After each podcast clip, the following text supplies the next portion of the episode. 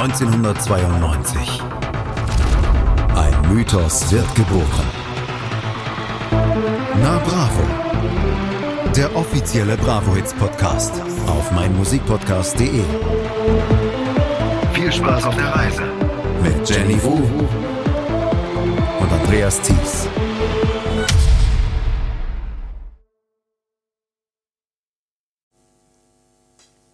Wie sieht die Welt in 100 Jahren aus? Zukunftsforscher haben viele Theorien dazu entwickelt, hier einige interessante Beispiele. Geld gibt es nicht mehr. Jeder Mensch hat ein Punktekonto.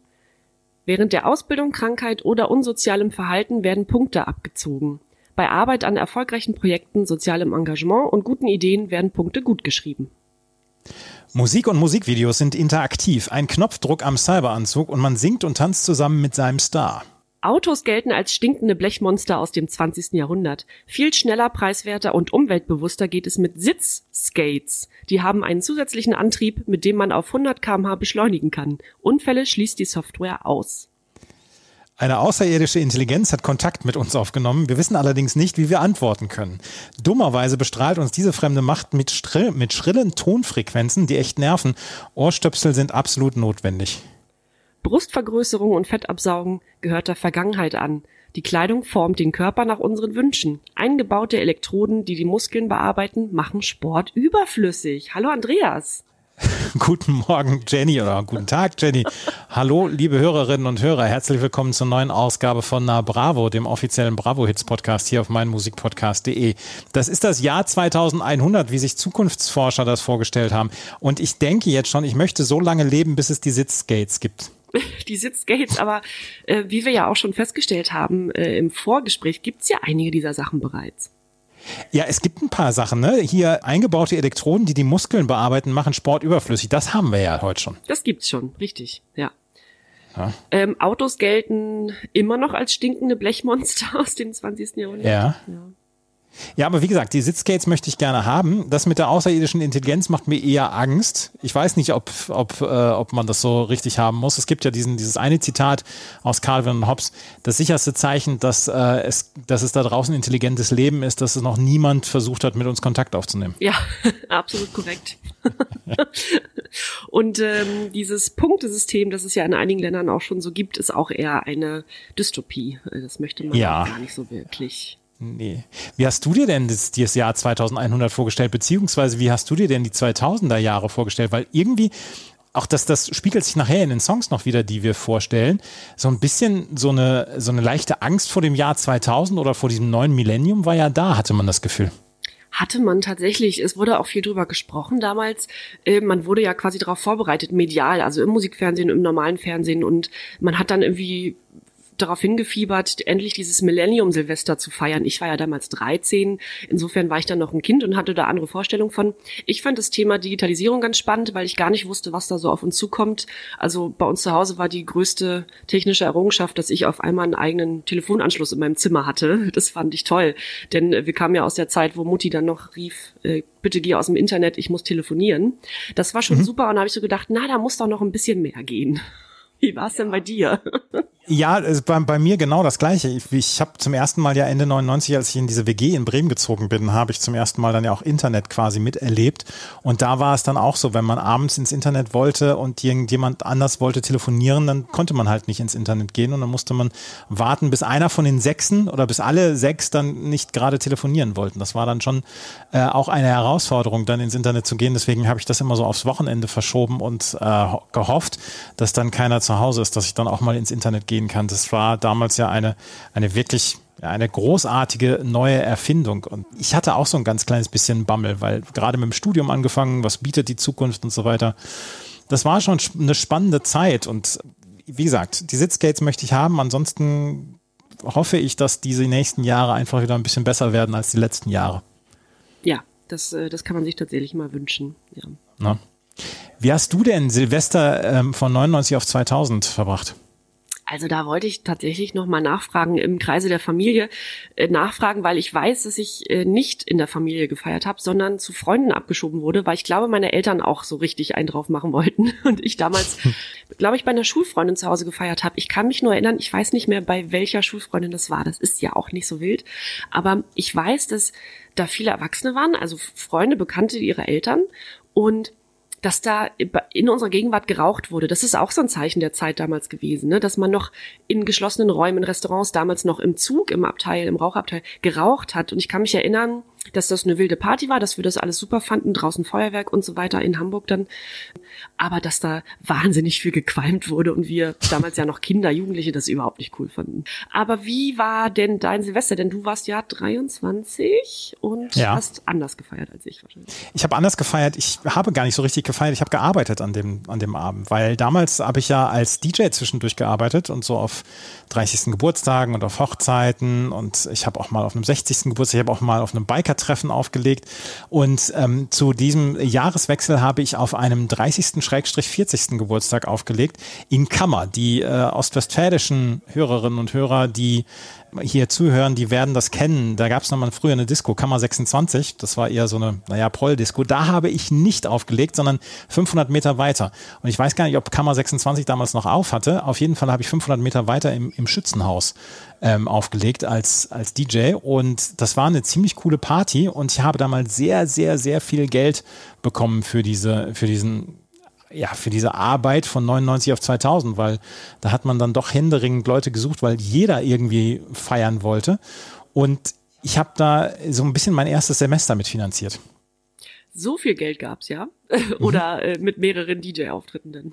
Nee, nee, nee, das war einer und das war dieser eine Geburtstag und da habe ich tatsächlich ähm, so viel Geld verdient, dass ich damals äh, mein erstes Semester quasi durchfinanziert hatte danach. Ach, das ist doch toll. Das macht man doch ja. dann. Ja, das war super. Das war super. Und ich habe bis morgens um 5 Uhr habe ich aufgelegt und äh, habe ab 0.30 Uhr, glaube ich, nur noch Schlager und, ah. und Neue Deutsche Welle aufgelegt und so. Und das, die Leute waren alle total glücklich. Du weißt jetzt aber auch nicht mehr, welcher Song dann um 0 Uhr lief zum Millennium. Doch, das weiß ich. Ja. Das war Happy New Year von ABBA. Die haben das damals als Single nochmal rausgebracht. Ach cool, ja, ja, ja. Na, das war nämlich dann auch eine, eine, eine Single von den A-Teens. Die haben das nämlich auch nochmal gecovert. Die A-Teens haben wir heute auch noch hier im Programm. Ja. Und ähm, das war damals eine Single und die habe ich, das, das habe ich um 0 Uhr gespielt. Und Final Countdown natürlich vorher. So. Äh, das, das ist halt Pflicht, ne? Und dann Happy New Year und dann ging es ins neue Jahr mit Schlager und mit Neue Deutsche Welle. Das war toll. Ach klar. Und du sagst 30. Schrägstrich 40. Geburtstag. Das waren also zwei zusammengefasste, oder? Ja, ja. genau. Ja. Und den einen, den kannte ich sogar, weil bei dem habe ich auf der Hochzeit, glaube ich, aufgelegt schon. Ach so, vorher. aber nicht die, wo, du, wo dir gesagt wurde, dass du da nie nee, nee. spielst. ja, das, war, das war ein anderer Teil von Ostwestfalen. Das war der eher feiermuffelige Teil von Ostwestfalen. Ja, Soll es auch geben, ja.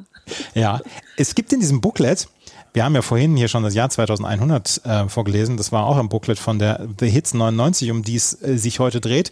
Haben wir auch noch, was sich die Stars wünschen. Und Sarah at TikTok2, die haben nämlich von Lee und Sarah, haben sie sich dann zwei, ja, haben sich zwei Wünsche dann gewünscht für das neue Jahr. Und Lee hat gesagt, ich wünsche mir für das neue Jahrtausend, dass die Menschen toleranter miteinander umgehen, dass sie anfangen, die Welt, Umwelt richtig bewusst zu schützen. Es soll keine Kriege mehr geben und alle Menschen sollen glücklich und zufrieden werden. Liebe Lee, das hat sich ganz nicht, nicht ganz so erfüllt. Leider nicht. Äh, tatsächlich sehr, ähm, also man muss jetzt sagen, es waren 99, ne? Ähm, Themen, die ja nach wie vor eine riesengroße Rolle spielen. Und immer wichtiger werden. Ja, ja. Damals schon Umwelt richtig bewusst zu schützen, finde ich äh, tatsächlich eine starke Aussage. Ja. Und, und Sarah, die von Sarah at Diktatur hat gesagt, die Menschen sollen weniger egoistisch sein und ich hoffe, dass keine schlimmen Unglücke wie Erdbeben und so weiter passieren. Meine Wünsche für das neue Jahrtausend, dass das Leben auf einem neuen Planeten möglich wird und dass neue Entdeckungen in der Medizin Medikamente gegen schlimme Krankheiten ermöglichen. Das mit dem Leben auf einem neuen Planeten, das wünsche ich mir auch, aber das hat es bisher auch noch nicht gegeben. Ob es da besser ist. 23 Jahre später sprechen wir ja darüber. Ja, genau. Die Bravo The Hits 1999, die wurde am 19.11.1999 veröffentlicht und ich habe dann nochmal die Tagesschau äh, mir angeschaut von dem Datum und da gab es dann die Themen, dass Vodafone Mannesmann D2 übernehmen wollte und dass Holzmann, das Bauunternehmen, gerettet werden sollte. Themen, die damals wichtig waren und die heute ja so ein bisschen nostalgisch vielleicht verklärt werden. Wir werden jetzt gleich über die The Hits 99 sprechen und wir werden euch abwechselnd die Songs vorstellen, die auf diesen, auf dieser The Hits 99 neu drauf waren. Das sind ja, es ist ja eine, eine Melange aus Hits, die wir schon hatten, auf dem Bravo Hits 24 bis 27 und dann kommt halt noch das dazu, was neu drauf war. Und da waren 20 Songs drauf, die ihr hören müsst. Einige, da fehlen mir heute noch die und jetzt noch die Worte auch der, nach der Vorbereitung. Das alles gleich hier bei meinmusikpodcast.de und Na Bravo, dem offiziellen Bravo Hits Podcast. Vernimmt sich, was man will, dann wilde Gerüchte entstanden. Fast nichts davon stimmt. Tatort Sport. Wenn Sporthelden zu Tätern oder Opfern werden, ermittelt Malte Asmus auf meinsportpodcast.de. Folge dem True Crime Podcast, denn manchmal ist Sport tatsächlich Mord. Nicht nur für Sportfans. Jenny, ich habe mich sehr gefreut auf diese neue CD. Ich auch. Und vor allem ist es immer eine schöne Möglichkeit, wenn wir diese The Hits, also die Best-of des Jahres jeweils besprechen, dass wir da sehr viele Songs anspielen, nämlich die, wie du gerade sagtest, die wir noch nicht besprochen haben, also die noch gar nicht stattfanden auf den Bravo Hits bisher. Und das ist immer ganz schön. Und ich fand die, wie du gerade auch schon ähm, äh, angedeutet hast, äh, gemischt, also mit äh, Riesenstars, mit neuen, absolut neuen St Megastars, die man heute noch kennt, die jetzt das erste Mal bei der Bravo Hits bei sind, aber auch Sachen, über die wir tatsächlich mal äh, sprechen müssen, weil vielleicht nicht so gut gealtert. Ja, vielleicht nicht ganz so gut gealtert. Es gab übrigens, da haben wir in der Vorbereitung, ähm, sind wir drauf gestoßen, es gab drei verschiedene Versionen dieser The Hits 99. Eine deutsche Version, eine österreichische Version und eine Schweizer Version. Wir sprechen hier heute über die deutsche Version, die nämlich dann auch einen anderen Song hat. Wir, wir stellen dann auch die zwei anderen Versionen vor, wenn sie andere Songs haben. Das ist nämlich bei zwei Songs unterschiedlich. Auf jeder CD haben wir eine. Und Jenny fängt heute an, weil sie unbedingt einen später erscheinenden Song Song vorstellen wollte. Wir wechseln uns jetzt ab mit der Songvorstellung. Deswegen darfst du dich jetzt um den ersten Song kümmern. Ja, es ist der ideale Einstiegssong in diese Millennium-CD ähm, und es ist von den Backstreet Boys Larger Than Life.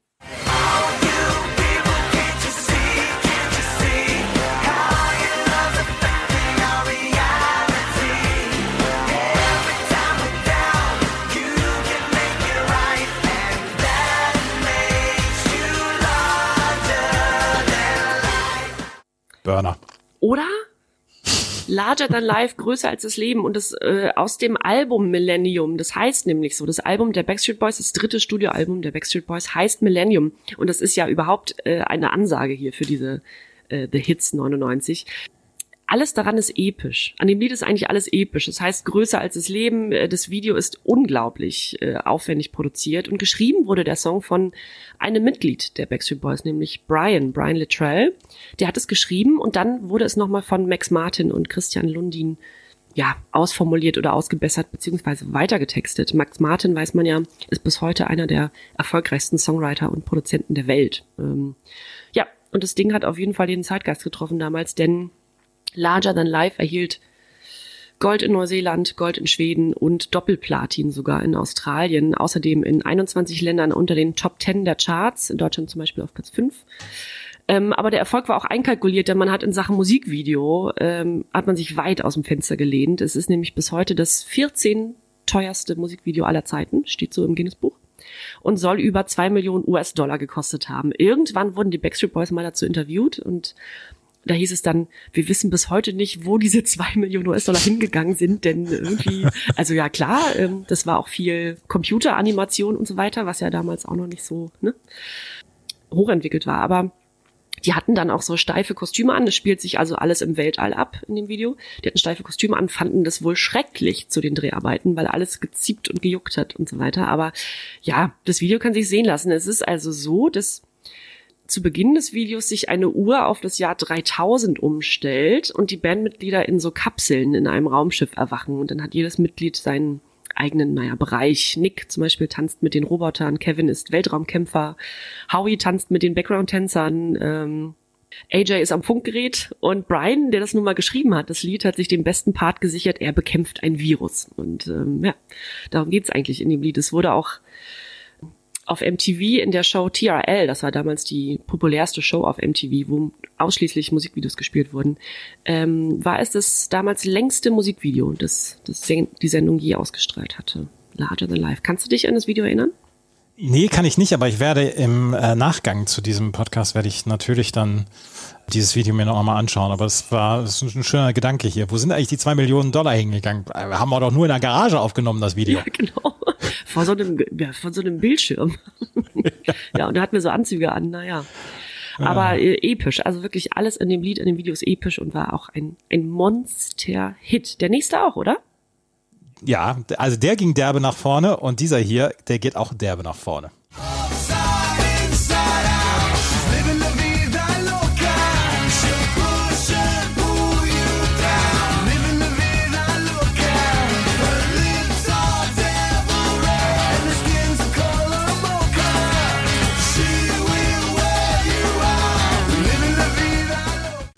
Livin La Vida Loca von Ricky Martin. Hatten wir Ricky Martin schon mal? Ich glaube nämlich nicht. Doch, mit Maria hatten wir ihn. Doch, doch. Ach, genau. Ja. Doch. Hm. Ricky Martin als äh, Enrique José Martin Morales in Puerto Rico geboren und ja, der früh schon gesungen hat, der früh sich auch einer Band ange erschlossen hat. 1984 hat er die Latino Boy Group Menudo ist er dort aufgenommen worden und 1989 hat er die äh, Gruppe wieder verlassen. Und dann war er erst in Lateinamerika, war er ein absolut großer Star, aber hat halt auf Spanisch gesungen. Und dann irgendwann hat er halt angefangen auf Englisch zu singen. Und das war ja, das war sein, sein Durchbruch. Im selben Jahr 1998 hat er während der Fußball-Weltmeisterschaft, hatte La Copa de la Vida, hatte er den Song rausgebracht und da ist er ja quasi weltweit bekannt geworden. Und dann hat er sein erstes englischsprachiges Album Ricky Martin aufgenommen und in diesem, äh, in diesem Song ist, oder in dieser, auf dieser Platte ist Livin' La Vida Loca drauf und es wurde die meistverkaufte Nummer 1 Single bei Columbia Records, äh, hat, hat die Weltpremiere gefeiert bei der NBC Today Show und dann wurde er bei den MTV Video Music Awards für das beste Dance-Video und das beste Pop-Video ausgezeichnet.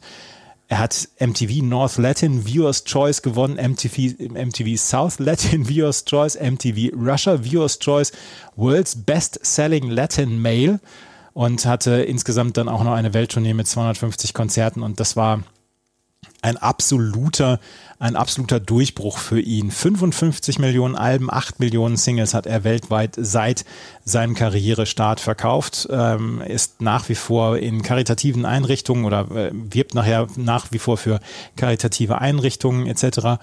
und ähm, ist nach wie vor ja Musiker, aber er hat in den letzten Jahren nicht mehr so viel gemacht musikalisch und äh, seit 2008 mit Hilfe einer Leihmutter Vater von Zwillingen hat 2008 dann auch ähm, bekannt gegeben, dass er homosexuell ist und ähm, ist ja so, so ein kleines bisschen Ikone dann da auch. Livin La Vida Loca auf Platz 6 in den deutschen Charts, goldene Schallplatte, 19 Wochen in den deutschen Charts gewesen, 12 Wochen in den österreichischen Charts auf Platz 7, in UK auf Platz 1 natürlich, in den West Charts auf Platz 1, in den Latin US Charts auf Platz 1 und in den spanischen Charts auf Platz 2. Über drei Millionen Singles sind hier verkauft worden. Und mochtest du damals auch gerne, ne? Mochte ich gerne, aber meine Frage wäre jetzt an dich, mochtest du Maria lieber oder Livin La Vida Loca? Ja, wenn ich mich für einen Song entscheiden würde, dann ähm, Livin La Vida Loca. Ah ja, ja, bei mir wäre es Maria. Da, ja.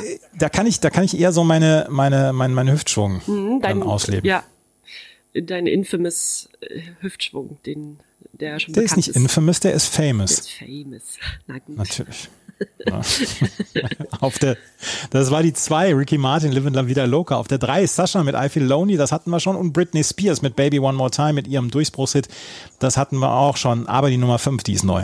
Titel 5, ja, und da bin ich persönlich sehr froh, dass der drauf ist. Äh, das ist Tupac mit Changes. That's the way it is. Come on, come on. That's just the way it is. Things will never be the same just the way it is. Oh yeah. Ja, da habe ich, da muss ich kurz, oh, muss ich mich kurz einmal, ich einmal um Luft ringen. Ähm, ja, schönes Lied, hat mich lang begleitet und ähm, ich muss auch sagen, dass ich über Tupac relativ spät erst sehr, sehr viel gesehen habe. Also es gab, es gibt eine Reihe Dokumentationen, Filme und so weiter und es wurde ja, also sein Leben, sein sehr kurzes Leben ja, wurde ja irgendwie in allen Arten aufbereitet und ähm, die meisten seiner Songs, die so erfolgreich waren, sind ja posthum posthum erst er erschienen, also so wie dieser hier.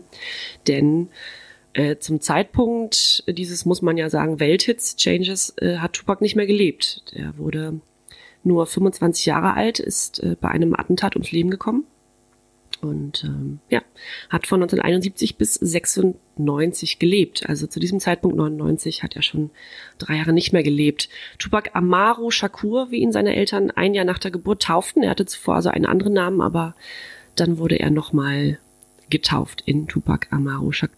Kur. Bis heute ist sein Tod ungeklärt. Äh, das ist also das eines der größten Rätsel der der Hip Hop Geschichte bis heute. Es ist nach wie vor Thema, äh, auch in immer wieder neuen Hip Hop Songs äh, wird dieses Thema aufgegriffen, dieser alte West Coast East Coast Konflikt im, im amerikanischen Hip Hop. Und es ist so, dass einer der Hauptverdächtigen, Orlando Anderson, zwei Jahre später, 1998, in LA erschossen wurde. Somit weiß man also nicht, ähm, oder somit konnte man diesen, diesen Pfad quasi nicht weiter weitergehen. Und ähm, ein weiterer Verdächtiger, ein prominenter Verdächtiger ist nach wie vor der Rapper Notorious B.I.G., der ebenfalls ermordet wurde, ein Jahr nach dem, nach dem tödlichen Attentat auf Tupac. Also quasi alle drei Involvierten, Hauptinvolvierten, äh, bis auf Suge Knight, ähm, sind erschossen worden im in einer Zeit von drei Jahren. Und ähm, ja, es ist so, dass äh, natürlich ein Motiv dafür auf der Hand lag. Äh, die beiden Lager der Rapper hatten bereits Beef, also äh, Streit miteinander, Thema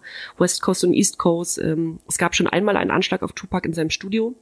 Damals beschuldigte er Sean Combs, den wir als Puff Daddy kennen, und Notorious B.I.G. Ähm, weil die beiden eben die East Coast, die Ostküste der USA repräsentierten und Tupac eben zu den West Coast Rappern gehörte. Das war also damals ein, ein großes Thema im, im Rap. Und obwohl Tupac in New York geboren ist, ist er in Kalifornien aufgewachsen. Als er 15 war, zog seine Mutter mit ihm und seiner Halbschwester nach, erstmal nach Baltimore, wo er eine Schule mit künstlerischem Schwerpunkt besuchte und zum Beispiel Theater spielte und Kurse in Literatur und Ballett belegte. Und ähm, das passt eigentlich auch zu den, zu den Themen, die Tupac in seinen in seinen Texten verarbeitet. Das ist nicht nur Straße und Ghetto, das ist also auch sehr viel Kunst, Literatur und so weiter. Er hat sehr viel gelesen, war sehr belesen in seinen jungen Jahren schon. Und später wird er sagen, dass die Jahre in Baltimore die schönsten seines Lebens äh, gewesen waren. Ähm, zu der Zeit fing er auch an zu rappen. Und dann hielt dieses Idyll in Baltimore leider nicht so lang. Die Familie zog nach Auckland, Kalifornien um und da gerät Shakur eigentlich auf die schiefe Bahn, wie er dann selbst sagte. Er verbrachte viel Zeit auf der Straße, umgeben von Drogen und Gewalt, lernte aber auch in der Zeit die Leute kennen, mit denen er dann Musik machte und die ihm den Zugang zur Musik ermöglichten. Also als Roadie auf Tour, dann hatten einige Plattenstudios, wo er dann eben seine ersten Songs aufnahm. 1991, mit 20 Jahren, veröffentlichte Tupac Shakur sein erstes Studioalbum. Tupacalypse Now heißt es und verkaufte sich über 900.000 Mal, holte Gold in den USA, war riesig erfolgreich. Und bis zu seinem Tod veröffentlichte Tupac fünf Alben. Äh, das letzte unter seinem Künstlernamen Machiavelli, die ersten vier unter Tupac. Und nach seinem Tod folgten fünf weitere Alben, also Studioalben, und mehrere Kompilationen. Äh, und eine davon ist die vielfach ausgezeichnete Greatest Hits, also die, die, die Greatest Hits von Tupac, auf der auch eben dieses Lied hier Changes äh, drauf ist. Und die Greatest Hits erhielt eine Diamantauszeichnung in den USA, was nicht so viele Alben äh, kriegen. In Deutschland und der Schweiz Gold, in Großbritannien Doppelplatin, also die Greatest Hits war unheimlich erfolgreich. Und Changes, dieser Song hier, war ebenfalls ein weltweiter Erfolg. Platin in Großbritannien, Gold in Deutschland und der Schweiz, jeweils Platz zwei in den Charts. Ja, und es war auch die erfolgreichste Single Tupacs in Europa überhaupt. Und zum ersten Mal können wir in diesem Podcast Bruce Hornsby erwähnen. Bruce Hornsby? Ja, von dem ist ja der Sample. Das ist the way it is. Ja. Ältere Boomer wie ich müssen das dann auch mal erwähnen. Das ja, das stimmt. Ja, gar nicht mit einbezogen, tatsächlich. Ja. ja, klar. Ja, gut. Es wird keinen Hip-Hop-Song geben, in dem nicht mindestens zwei Samples ver äh, verwendet wurden, die tatsächlich auch äh, aus Welthits stammen. Ne? Das ist, ja, ja. ja, das war so, das, das hat man gemacht. Aber äh, das hat hier fantastisch funktioniert, oder? Ja, absolut. Also insgesamt, der, der Song, da gibt's nichts zu äh, kritisieren, aber ich habe nur gedacht, Mensch, woher kennst du das? Woher kennst du das? Und dann, ja, Bruce Hornsby. Ja, richtig. Ja. ja. Gut, dass du sagst. Genau. Tupac mit Changes. Ja. Das war Titel 5. Titel 6 ist von Xavier Naidu. Sie sieht mich nicht. Äh, darüber haben wir schon gesprochen, beziehungsweise nicht gesprochen. Titel 7 ist Emilia mit Big Big World. Auch davon hast du schon geschwärmt in der letzten, in den letzten Ausgaben. Titel 8, da lass ich dich mal ran. Mm. Ich habe ich hab ja erzählt vorhin, es gibt drei verschiedene Versionen. Die deutsche, die Schweizer und die österreichische Version. Die deutsche Version hat Jan-Josef Liefers mit Jack's Baby. Die, die Schweizer Version hat Gotthard mit Let It Rain. Und wir hören uns jetzt mal die österreichische Version an. Und das, ja, lasst es einfach auf euch wirken, was da jetzt los ist. Ja, kleiner Indianer, ein dicker, fetter Blader.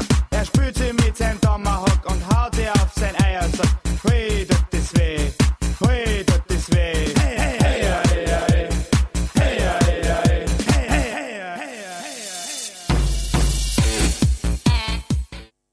fehlen so ein bisschen die Worte. Mhm. Ja. Erzähl uns, erzähl uns doch mal was dazu. Ich habe, ich bringe ja äh, irgendwie eine Woche immer, bevor wir aufnehmen, ähm, bringe ich ja so ein, so ein Bild von dem Cover und also schreibe dazu jetzt bei Twitter und äh, bereite die Leute schon darauf vor, dass da über die, diese CD als nächstes gesprochen wird. Und da wurde die erste Frage, was ist denn Aklana Indianer? Ja, das wusste ich bis dahin auch nicht. Und Aklana Indianer, das war eine österreichische Popband, die sich aus den Mitgliedern Klaus Biedermann, Klaus Markus und Christian Seitz zusammensetzte. Und Wikipedia sagt, mit eher einfachen und teilweise derben Texten sowie eingängigen Melodien landeten die drei unter anderem zwei Nummer eins Hits in Österreich. Und Aklana Indianer ist tatsächlich in Österreich auf Platz eins gegangen. 29 Wochen war es in den österreichischen Charts und äh, Nummer eins halt dort. In Deutschland ist es dann ein paar Jahre später nochmal veröffentlicht worden, 2005. Und da ging es dann auch in die Charts, aber nur auf Platz 71. Und es gibt, es gibt ein paar Nachfolgesongs von Aklana Indianer. Ich weiß nicht, ob wir die in den nächsten Ausgaben dann nochmal besprechen werden, aber ich möchte die Titelliste dann nochmal vorlesen mhm. von, von den nächsten Songs. Der, der nach, die Nachfolgesingle war Ui, ist das blöd. ist auch auf Platz 1 gegangen. Twist Nummer 6 ist auf Platz 3 in Österreich gegangen. Ski Heil ist das geil. Ist auf Platz 12 in die, in die österreichischen Charts eingegangen. Und ähm, der letzte Song, den sie hatten, war Wer jetzt nicht hupft, ist schwul.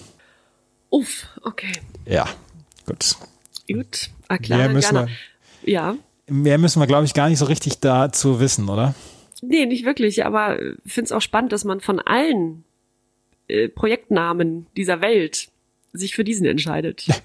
also als Titel, als Songtitel, okay, da hat man, da hatten wir schon Beispiele, die äh, vielleicht sogar äh, schräger waren noch, aber als als Bandname. Ja.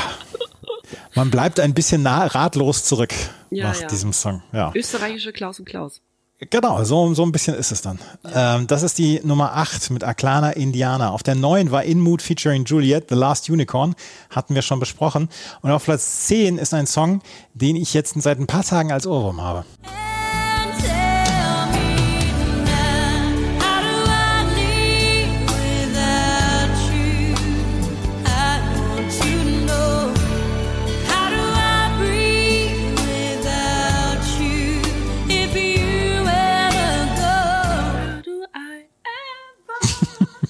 Wir wollen ja die Hörerinnen und Hörer, äh, Hörer an unseren äh, Ohrwürmern teilhaben lassen und ich habe den nämlich auch schon seit ein paar Tagen. Ja, ganz fiesen Ohrwurm.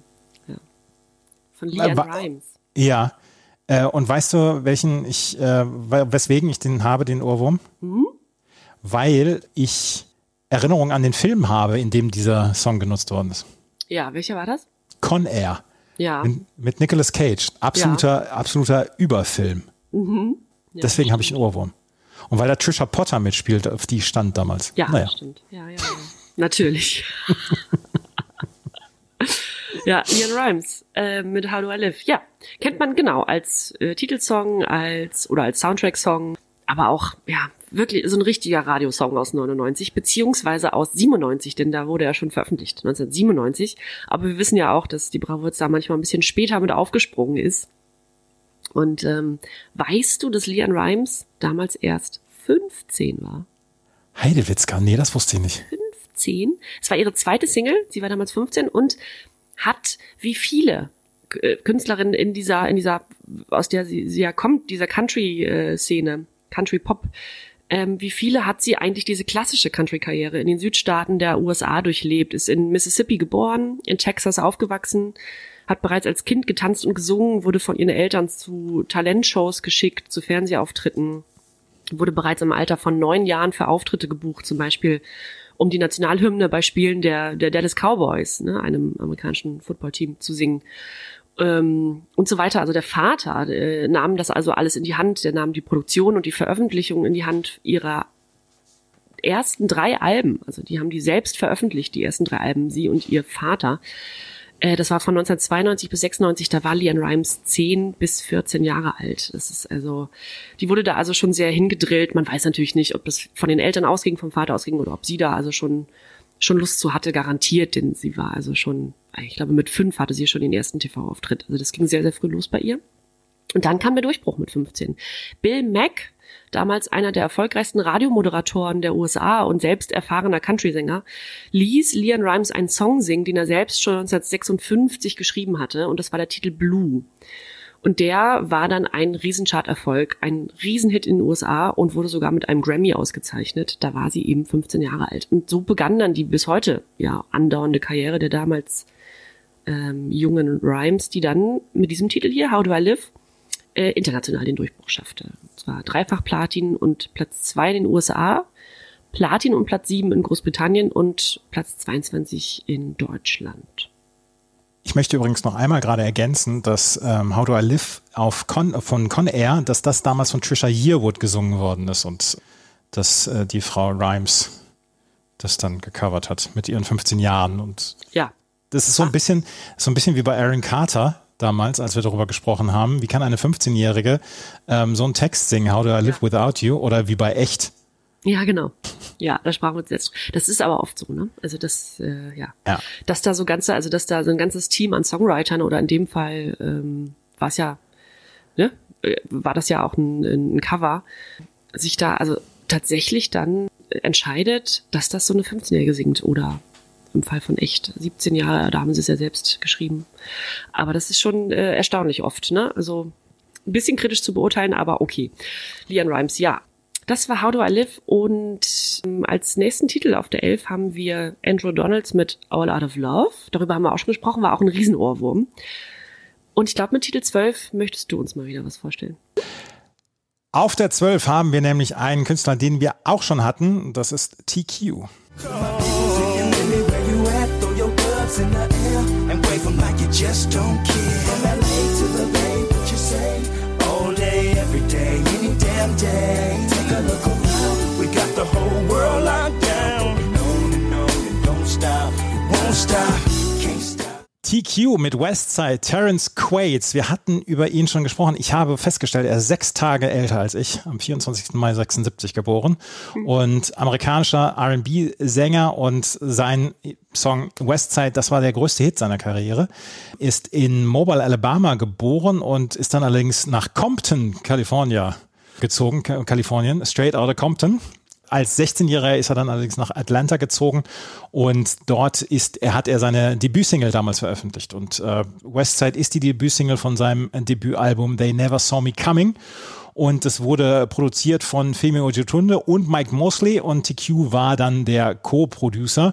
Und es ist so ein bisschen die Ode an seine Heimat Kalifornien. Und ist damals wirklich in die Charts gegangen. Und es war in Deutschland auf Platz 8, in Irland auf Platz 4, in den UK Hip-Hop Charts war es auf Platz 1, in den US Billboard äh, 100, Top 100 war es auf Platz 12. Also das war ein richtig, richtig großer Hit, den er hier hatte. TQ Westside. Ich habe mich damals für diese Musik nicht interessiert, aber äh, so ein bisschen äh, hat es, hat es ein, ein fernes, ein fernes Zentrum meines Gehirns in irgendeiner Weise gekitzelt. Ach so, ja. Bei mir ein bisschen näher dran. ja? Ja, ja. Auf jeden Fall, das war die 12 und äh, auf der 13, jetzt haben wir ein paar Hits, die wir schon hatten.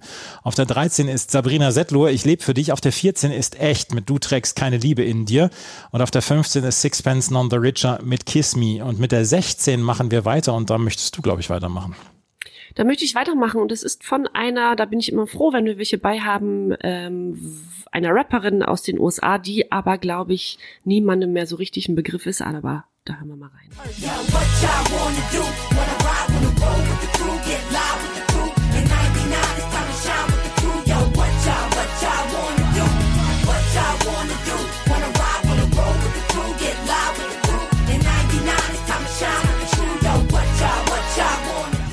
Das ist Cha-Cha mit New Millennium. Also wieder der Titel Millennium hier passt ja natürlich auf die Bravo Hits, beziehungsweise die The Hits und Cha-Cha. Das ist wie du gerade bei TQ sagtest, irgendwas kitzelt das hinten bei mir, obwohl das ja eigentlich meine Rap-Zeit war und ich also da durchaus dankbar für jeden, vor allem weiblichen Artist aus diesem, aus diesem Bereich war, hatte ich die nicht so richtig auf dem Schirm. Wenn das Lied, da knistert irgendwas bei mir, aber so richtig äh, musste ich erstmal nachgucken, wer eigentlich Cha-Cha war. Und Cha-Cha heißt eigentlich Paris Fluellen oder Fluellen, ich weiß nicht so richtig, wie man sie ausspricht, war oder ist eine amerikanische Rapperin und mittlerweile vor allem Schauspielerin. Und diesen Titel hat sie geschrieben und performt und damit auch ihren einzigen Charterfolg gehabt. Und kurioserweise ist die Single, diese hier New Millennium, in Deutschland höher gechartet als in den USA. Platz 20 nämlich in den deutschen Charts. In den USA hat sie es nur in die US Hot Rap Songs geschafft, also in eine Genreliste und da war sie auf Platz 28. Und es war der erste von nur drei Songs, die sie überhaupt veröffentlicht hat und äh, danach hat sie sich dann ihrer Karriere als vor allem Radiomoderatorin und Schauspielerin, also auch Bühnenschauspielerin gewidmet und Zwischendurch nannte sie sich, das finde ich sehr interessant, Paris, sie heißt ja eigentlich Paris Fluellen, nannte sich Paris France. Also weil äh, oft amerikanische Bürger, Bürgerinnen ja, wenn sie Paris, also den, den Stadtnamen aussprechen, sagen France, also sie wollen sagen Paris in Frankreich. Und so nannte sie sich dann, also Paris France, mhm. weil ihr Vorname nun mal Paris ist.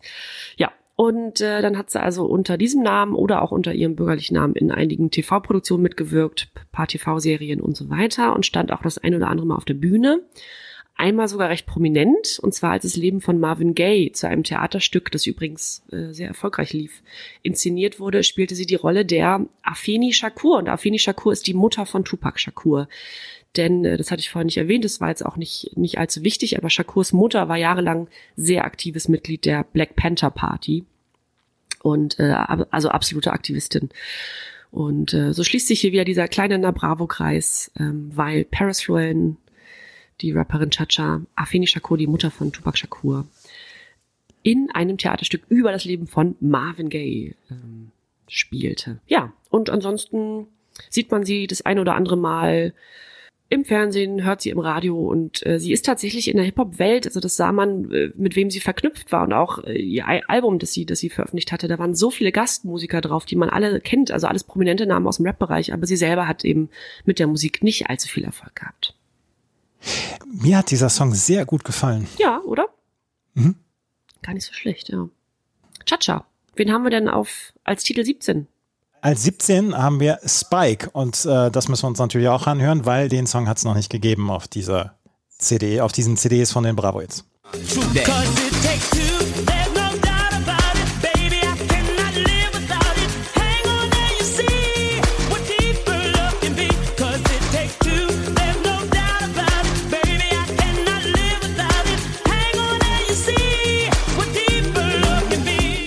It Takes Two von Spike. Spike, ein amerikanisches Dance-Projekt zwischen 1998 und 2001, ja, erfolgreich. Und das war ja ein Trio. Produzent, DJ, Remixer Darren Friedman hatte mit seinen, mit einem Rapper Barrelhouse JM und der Sängerin Pamela Mitchell das Trio ja gegründet und ähm, nach seinem Spitznamen Spike benannt. Und dann kam als Songwriter jemand dazu, der hieß Florian Richter und der hatte den schönen Künstlernamen Judge Flow. Oh, wow. Oh, das ist, uh. Das ist sehr gut, oder? das ist wirklich gut. Mark Leonard kam auch noch als Songwriter dazu und die haben dann auch die Produktion äh, übernommen und das war der der Sound der der Band war so ein bisschen der Snap dann auch entlehnt und ähm, sie hatten die erste Single hatten sie äh, Respect das war gleich November 98 noch ein richtig großer Hit in Deutschland auch, auf Platz 11 in den deutschen Charts. Und äh, It Takes Two war dann der zweite, die zweite Single und es ist auf Platz 8 in Deutschland äh, eingestiegen. Ist zwölf Wochen in den deutschen Charts gewesen, auf Platz 10 in Österreich und auf Platz 10 in der Schweiz. 1999 war dieses ähm, war dieser Song dann veröffentlicht worden und äh, war ein richtig großer Hit. Und Spike, It Takes Two, wie gesagt, bis 2001 haben sie gewirkt. Also wir werden sie nicht mehr lange erleben hier bei Na Bravo, aber dieser Song, der hat es tatsächlich sehr, sehr weit hoch in die Charts geschafft. Das war der letzte Song, der auf dieser CD drauf war, auf dieser CD 1, den wir noch nicht hatten in einer der vorherigen Bravo-Hits. Modern Talking mit You Are Not Alone mit featuring Eric Singleton, die Fantastischen Vier mit MFG und Blondie mit Maria, die haben wir in früheren Ausgaben schon besprochen. Gleich werden wir über die CD2 sprechen und auch auf der CD2 sind diverse Songs drauf, die wir auf den vorherigen Bravo-Hits noch nicht hatten und da sind ein paar wirkliche Kracher drauf und ein Song, das kann ich jetzt schon sagen aus meiner Recherche, zu dem habe ich nichts gefunden. Das gleich alles hier bei meinmusikpodcast.de und na Bravo, dem offiziellen Bravo-Hits Podcast. In rund 40 Folgen habt ihr mich jetzt schon sagen hören, I want to tell you about the Beatles. Ich habe euch die Geschichten zu ihren Alben und ihren Songs erzählt, euch ihre wichtigsten Wegbegleiter und Vertraute vorgestellt und natürlich die Orte, die für die Bandgeschichte eine wichtige Rolle spielten. Habt ihr die drei bisherigen Staffeln schon durchgehört? Nein? Na, worauf wartet ihr dann noch? Rein in den Podcatcher eurer Wahl und einfach mal losgehört. Und folgt gerne auch unserem Instagram-Kanal iwtty-Beatles Podcast. Luna eröffnet die CD2 der Bravo Hits The Hits 99 und mit Mambo Leo, das hatten wir schon, aber CD2 hat einen zweiten Song, den wir noch nicht hatten, oder? Nee, den hatten wir noch nicht. Wir hatten den Interpreten zwar schon mit einem Monster-Hit und das hier ist der zweite Hit von ihm. Da haben wir auch einen. I got a girl in Paris, I got a girl in Rome. I even got a girl in the Vatican Dome. I got a girl right here, I got a girl right there.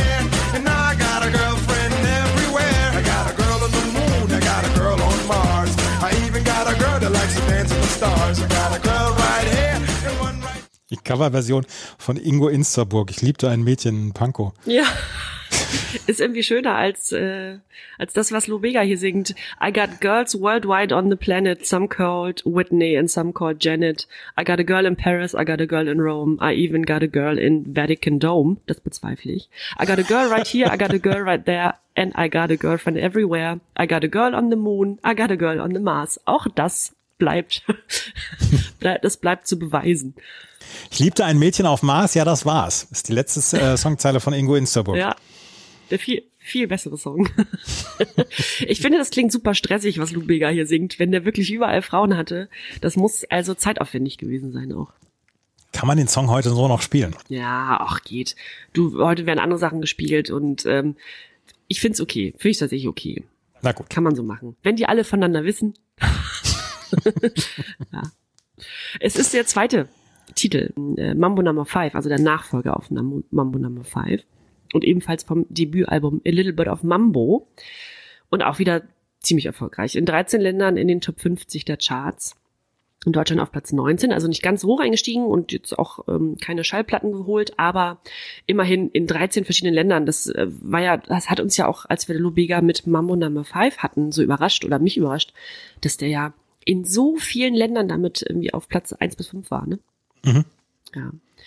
Doch, eine goldene Schallplatte hat dieses Lied hier bekommen, I Got a Girl. Rate mal, in welchem Land?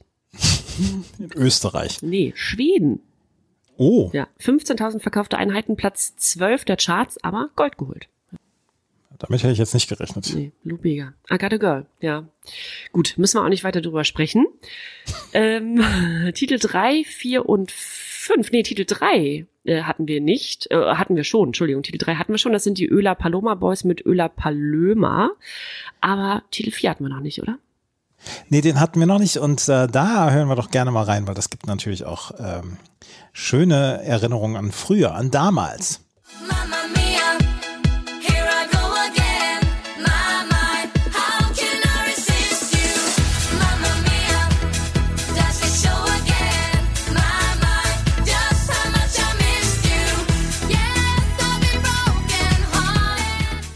Mama Mia, eigentlich ja von ABBA, den Song, den Originalsong, den kennt jeder und jede, denke ich mal. Das hier ist von den A-Teens, die sich eigentlich erst die ABBA-Teens genannt haben, dann aber irgendwann sich entschlossen haben, ja, wir wollen noch andere Songs als nur von ABBA covern, deswegen haben sie sich umbenannt in die A-Teens. 1998 in Stockholm gegründet worden, das war nämlich damals ein Casting von Stockholm Records, heute Universal Record und Universal Music und das wurde damals in einer Tanzschule äh, durchgeführt, dieses Casting. Und Marie, Amit, Dani und Sarah, die wurden dort entdeckt. Und ähm, ja, auf ihrem ersten Album, das Ende 1999 erschienen ist, ähm, das hieß dann auch The ABBA Generation, hatte die Band dann nur Coverversionen von verschiedenen äh, ABBA-Songs im Eurodance-Style dann eingespielt. Und ähm, 2000 haben sie dann den größten Teil ihres Jahres mit im Vorprogramm von Touren wie NSYNC oder Britney Spears dann verbracht. Auf jeden Fall Mamma Mia, Super Trooper, Gimme Gimme Gimme und Happy New Year haben sie gecovert. Über Happy New Year haben wir ja vorhin schon gesprochen.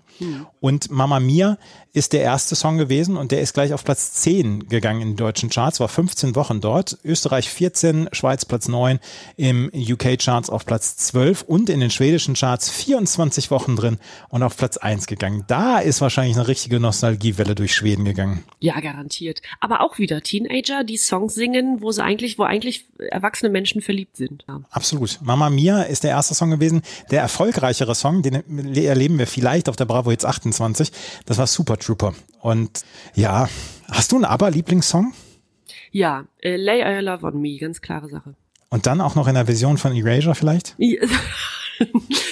Ich sag mal so, auch diese Nummer landet ab und zu mal bei mir auf der Playlist.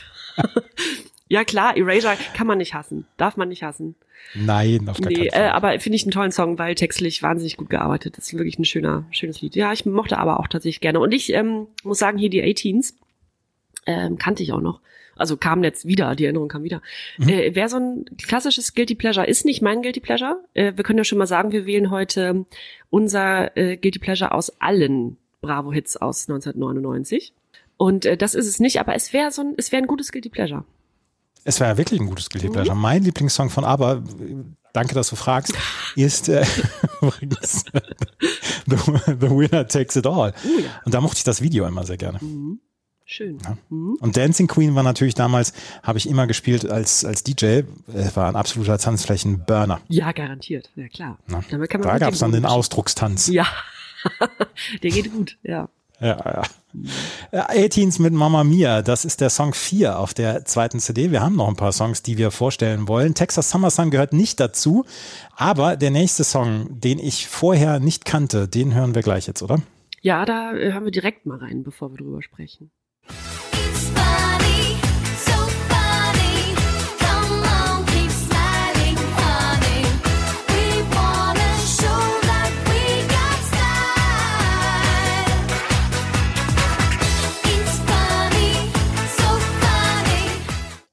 So richtig hatte ich den auch nicht auf dem Schirm, aber das muss ja nichts heißen.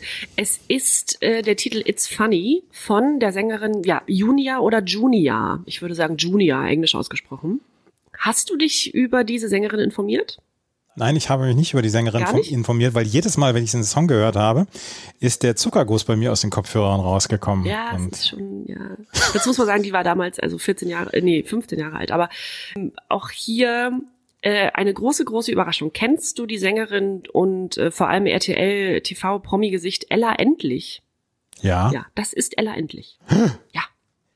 Ella Endlich war Junior oder Junior. Ella Endlich nennt sich seit 2009 erst so, heißt bürgerlich Jacqueline Zebisch und ähm, ist quasi schon mehr als ihr halbes Leben auf der Bühne. Ihr Vater Norbert Endlich ist ein ziemlich erfolgreicher Musikproduzent in Deutschland, aus Deutschland. Und es lag also so ein bisschen in der Wiege. Die macht also schon, schon lange Musik, war 14 Jahre alt, als sie ihren ersten Plattenvertrag unterschrieb. Und 15, als eben dieser Titel hier, It's Funny, erschien von ihrem Vater produziert, Norbert Endlich. Und ähm, ja, landete auf Platz 17 in den deutschen Charts. Ähm, keine so schlechte Ausgangsposition für eine Karriere im Popgeschäft, würde ich sagen, aber war mir auch gar nicht mehr geläufig dafür, dass der so hoch gechartet ist, auch in Deutschland. Als Junior, also unter diesem Namen, veröffentlichte sie drei Singles und die sind alle im Jahr 1999 erschienen. Und danach hat Jacqueline Zebisch erstmal das Mikro eine ganze Weile weggelegt und äh, studiert, und zwar an der Theaterakademie in München. Spielte viel Theater in der Zeit, spielte auch anschließend viel Theater und Musicals und machte dann ihr Diplom im Fach Musical, startete dann nochmal ihre Gesangskarriere neu und ab 2009 dann eben unter dem Namen Ella Endlich. Also hat zwischendurch studiert, hat Musicals mitgespielt, sehr, sehr erfolgreich auch. Und ähm, ja, ich weiß nicht, ob du ihren erfolgreichsten Titel kennst unter dem Namen Ella Endlich. Küss Nee. mich, halt mich, lieb mich. das ist doch von Andrea Berg geklaut. Ja. ja. Ja, tatsächlich Gold in Deutschland geholt 2009.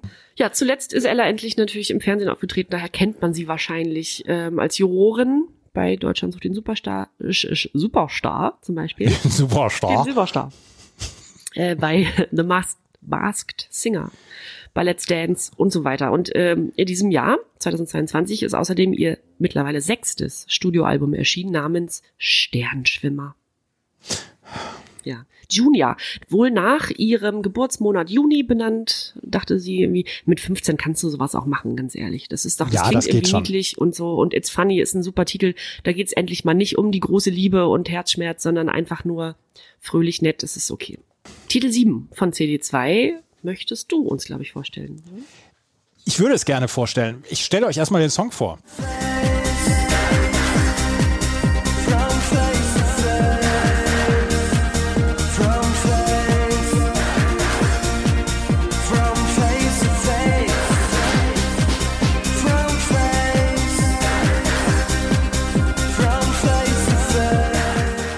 Liebe Hörerinnen und Hörer, solltet ihr in irgendeiner Weise Kontakt zu Kieran Hutchinson haben oder in irgendeiner Weise wissen, wie es Kieran Hutchinson geht, was aus ihm geworden ist oder so, ich wäre sehr daran interessiert, weil ich habe zum allerersten Mal in der Geschichte von Na Bravo nichts zu einem Künstler gefunden, wirklich gar nichts. Ich habe, ich habe in allen Ecken gesucht und ich habe zu diesem Song Kieran Hutchinson Face to Face nichts gefunden.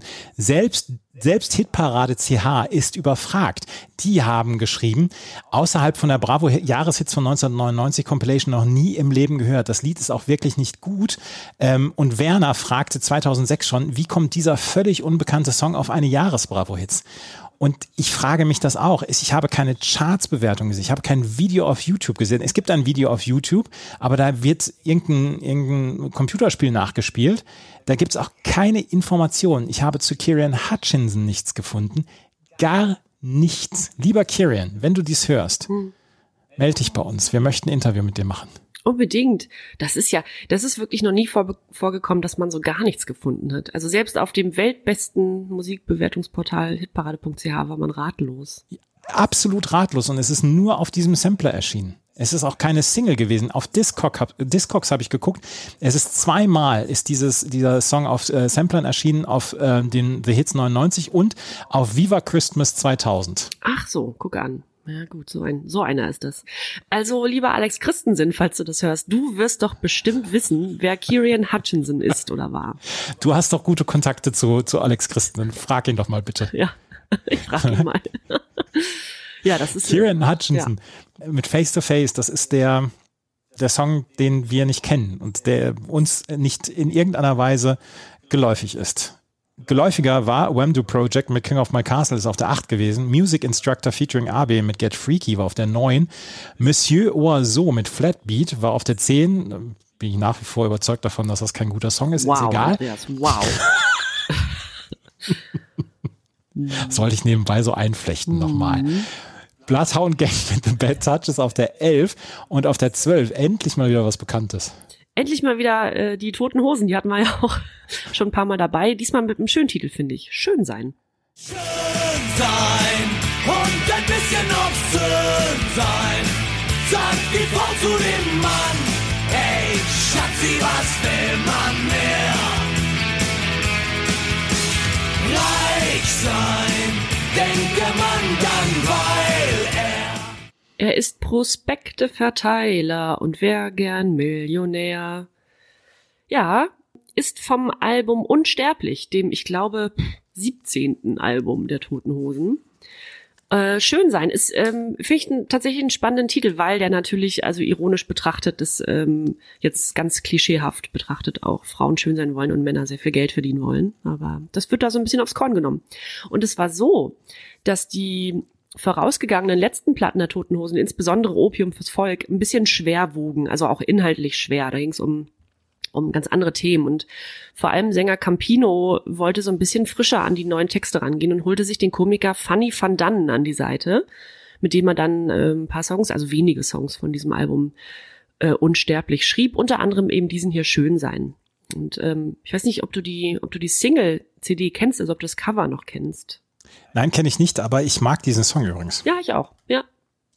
Das sage ich nicht oder das sagen wir nicht so häufig bei Hosensongs, ne? Obwohl man ja über die Toten Hosen eigentlich gar nicht so richtig was Schlechtes sagen kann. Aber das ist jetzt so einer, den man auch tatsächlich gut hören kann. Ne? Und ähm, ja, man merkt irgendwie auch, das ist so eine, das ist eine kleine die gehen mal so ein bisschen äh, vom Wege ab und, und versuchen sich mal in anderen Sachen, in anderen Texten und so. Es ist, Ist die Single das mit dem Pudel?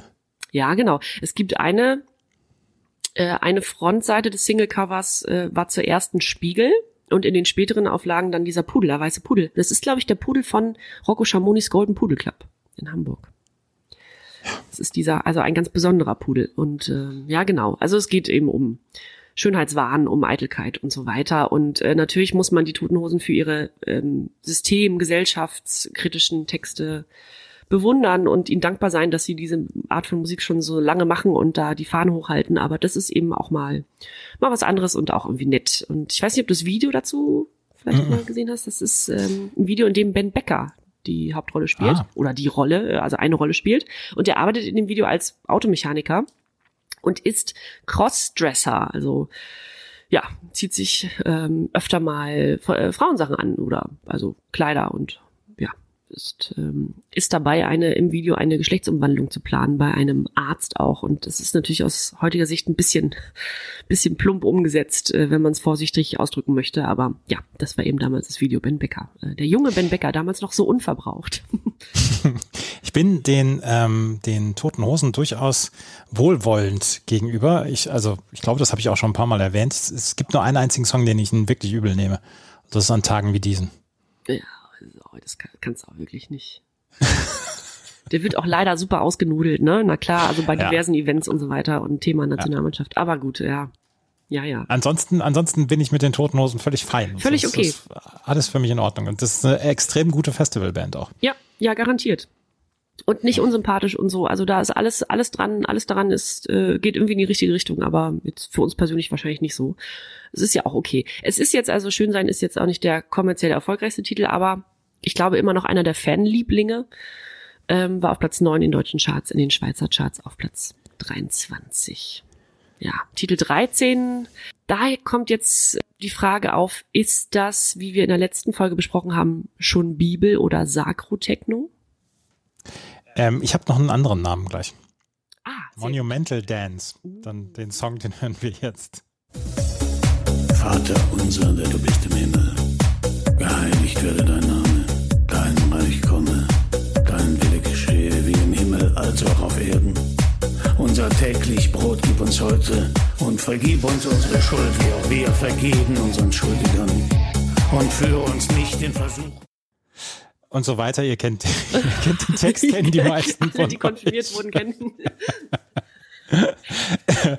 Wer, wem bei dieser Stimme, die, die diesen Text davor liest, die äh, kein Schauer über den Rücken gelaufen hat, hat keine Gefühle mehr, glaube ich. Kein wohliger Schauer. Okay, mhm. weitermachen, ja. Das ist nämlich Christian Brückner, einer der bekanntesten deutschen Synchronsprecher und Hörbuchsprecher. Christian Brückner ist der ähm, ist die feste Synchronstimme seit ewigen Zeiten von Robert De Niro. Ah.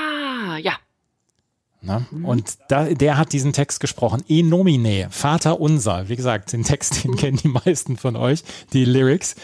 E nomine, wörtlich aus dem Namen und ist angelehnt an das lateinische in nomine.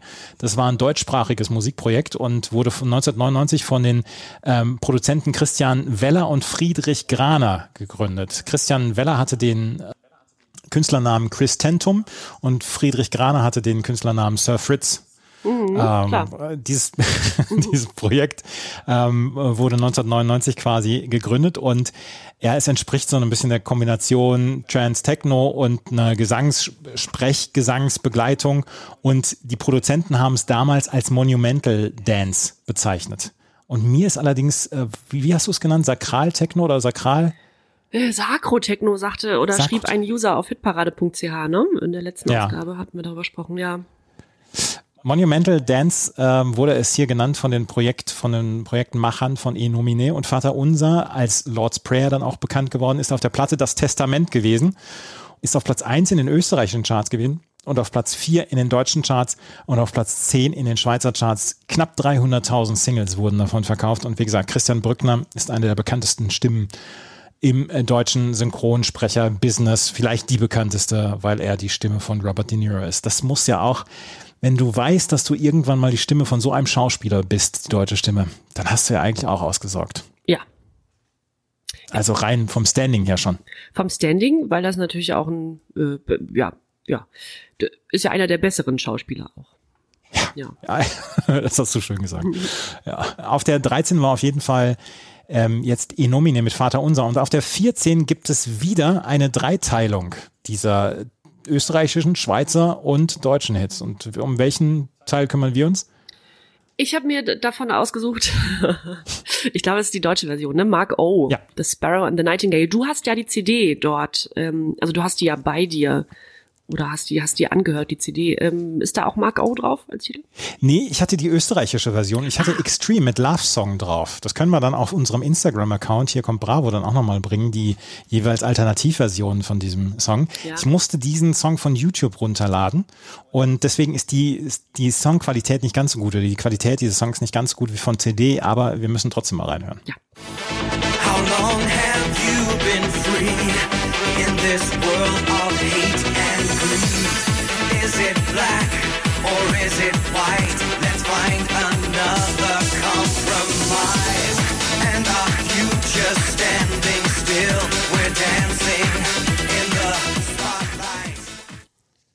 Ja, Mark O hatten wir ja auch schon diverse Male. Und ich dachte auch anfangs, ach Mensch, Mark O, hm, ja, fühlt sich so ein bisschen oder hört sich äh, ein bisschen ähnlich an irgendwann. Und dieser Titel hier aber, The Sparrow and the Nightingale heißt er, der ist interessant, denn der Originaltitel ist von der Band Wolfsheim, über die wir hier auch schon gesprochen haben. Und kennst du den Originaltitel? Ja, natürlich. Ja. In jeder, in jeder ähm, Dorfdisco dazu getanzt. Dorfdisco? Natürlich nicht. Die Musikbox ist kein Dorfdisco, aber Sparrows and the Nightingales habe ich, äh, habe ich während meiner Abi-Zeit, vor meiner Abi-Zeit und nach meiner Abi-Zeit sehr, sehr gerne gehört. Ja, ist auch ein, äh, kommt so, äh, kommt schön new waveig daher, ne, leicht düster. Fantastischer, fantastischer Titel, ja, ja, ja. Der ist von 1991 im Original von Wolfsheim und ähm, ja, jetzt hat Mark O zusammen mit dem englischen Sänger, englischen Sänger John Davies äh, das Ding nochmal neu interpretiert und ist damit immerhin auf Platz 14 in deutschen Charts gekommen. Wir haben es ja gerade gehört, die Version von Mark O, ich finde sie so, naja, umgesetzt. Ne? Also wenn man das Originalstück kennt, dann möchte man davon, weil das ja eben schon, ja, New Wave ist ja, äh, geht ja in eine Dance-Richtung, aber das ist ja schon so ein bisschen äh, frühere Deepish Mode-Richtung, das ist ja schon durchaus tanzbar, ne? Ähm, das muss man nicht noch verbeat schärfen eigentlich. Äh, Das hat Mark auch hier aber versucht. Find so okay. Der Text allerdings, der Originaltext, ähm, ist ein bisschen umstritten. Und zwar hat Peter Heppner das Lied geschrieben, als er 18 oder 19 war und ähm, hat sich in der Zeit laut, laut, laut eigener Aussage intensiv mit äh, den Themen Religion und Gesellschaft auseinandergesetzt. Und in einer Zeile heißt es in dem Lied, Where's the leader who leads me? Also, ne, wo ist der Führer, der mich führt? Und es wurde als sehr anstößig empfunden, was äh, natürlich auch hinterfragt werden muss. Und ich finde auch, dass sich ein Interpret, der also diese Wortwahl nutzt, äh, sich dazu positionieren oder immerhin äußern muss. Und das tat er auch, also diverse Male.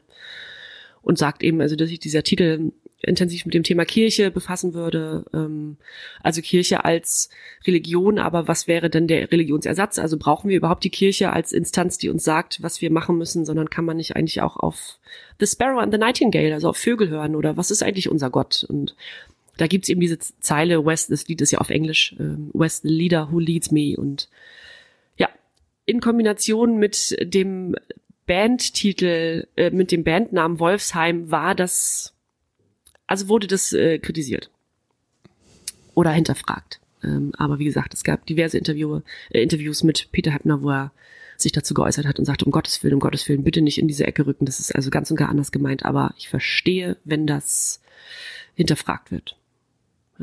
Ich war ein großer Fan dieses Songs gewesen, Sparrows and Nightingales. Ich habe damals natürlich dann auch, wo ist der Führer, Who's the Leader, Who Leads Me, natürlich auch, naja, nicht hinterfragt, aber ich habe es nie in irgendeiner Weise dann äh, irgendwie in die rechte Ecke oder so Ja. geschoben, weil dieser Song war halt im, im Gothic, im Darkwave-Bereich war er ein absoluter Monster-Hit damals. Ja. Und ähm, die Darkwave-Szene war ja, es gab auch, es gab auch äh, rechte Tendenzen innerhalb der Darkwave-Szene, aber größtenteils war, waren das doch eher Menschenfreunde und sind eher Menschenfreunde. Ja.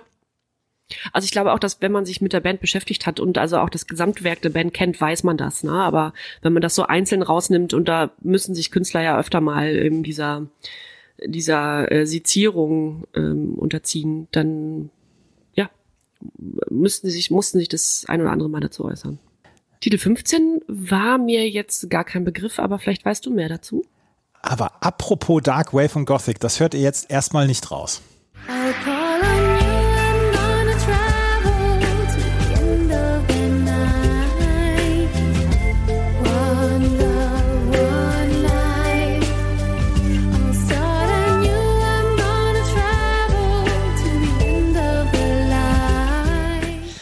Liv Christine mit One Love, das ist jetzt eher süßlicher Pop, den wir da gerade gehört haben, so, so etwas schwelgerischer Pop. Aber Liv Christine Espenes aus Norwegen hat es eigentlich in sich. Eine norwegische Sängerin, sie ähm, ist als Solokünstlerin aufgetreten. Dieser Song ist auf dieser Bravo Hits, The Hits 99 drauf, ist nicht in die Charts gegangen und ist auch eher zu vernachlässigen. Allerdings hat Liv Christine Espenes irgendwann nach Deutschland rüber gemacht von Norwegen und sie hat als ihre erste Einflüsse als Musik, also musikalische Einflüsse, hat sie Madonna und Black Sabbath genannt und dann ist sie zu Beginn der Nullerjahre ist sie nach Deutschland gezogen und ist seitdem in sehr vielen Darkwave Gothic Bands und Projekten äh, vertreten gewesen, unter anderem bei Atrocity oder ähm, bei auch 18 Summers. 18 Summers, die Älteren werden sich erinnern, heißt seit ein paar Jahren so, weil der vorherige Name Silke Bischof wohl irgendwann nicht mehr so richtig gesellschaftsfähig war. Der war eigentlich von Anfang an nicht gesellschaftsfähig, aber ähm, dieser, diese Band hat sich dann umbenannt in äh, 18 Summers.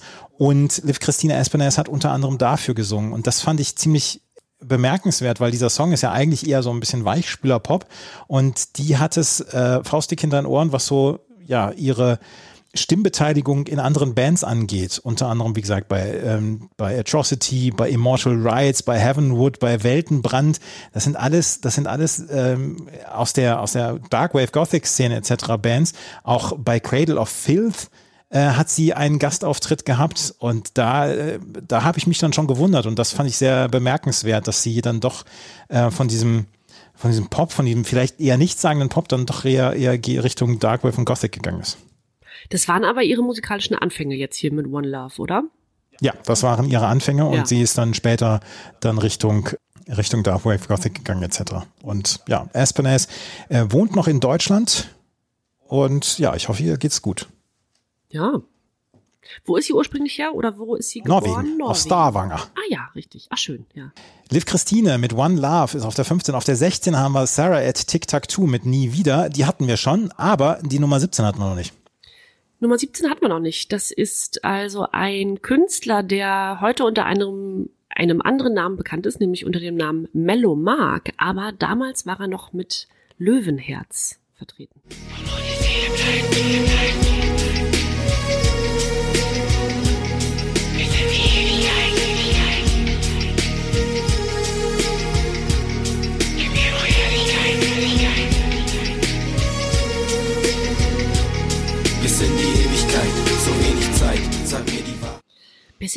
Ewigkeit von Löwenherz, äh, dem Projektnamen damals von heute äh, dem Musiker Mellow Mark, der aber eigentlich Mark Schlumberger heißt und 1974 in Reutlingen geboren ist. Ja, und das ist so, heute macht er so Reggae, Pop, Hip-Hop und das war damals ja auch eher so Pop, Hip-Hop.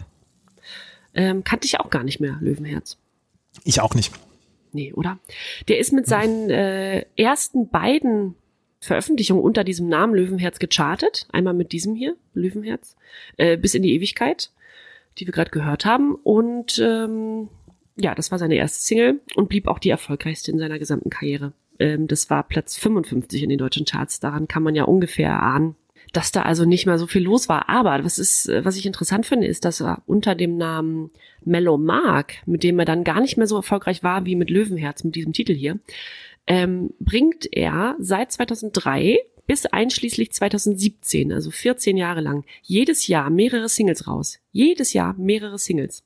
Alle nicht gechartet, beziehungsweise nicht verzeichnet, äh, was ich gefunden habe, aber äh, macht er halt. Und ich kannte Melomark auch, also ich kenne den vom Namen, weil der ganz oft äh, als Kollaborationspartner äh, bei ist, also bei ja so im, im eher so Freundeskreisrichtung und, und Gentleman und so weiter. Äh, bei einer Viva Con Agua Veranstaltung habe ich ihn mal gesehen auf der Bühne und so weiter. Also er ist auch immer noch live sehr viel unterwegs und dann vor allem als ja, Gastmusiker bei Kombos äh, aus dem Hip-Hop- und Reggae-Bereich in Deutschland. Ähm, damit hat er sich Namen gemacht und wohnt irgendwie auf einem, auf einem Hof in der Nähe von Potsdam in Brandenburg, ähm, macht sich da irgendwie gemütlich und ähm, ist, glaube ich, relativ zurückgezogen. Wie gesagt, äh, tritt ab und zu noch auf, bringt sehr, sehr viel Musik, Musik raus, aber hat, glaube ich, nie wieder diesen kommerziellen Weg auch einschlagen wollen. Also ich glaube, das ähm, das nehme ich fast an, dass der da also immer weiter im Untergrund bleiben wollte und das ist ja auch vollkommen okay. Marc Schlumberger alias Mellow Mark alias Löwenherz.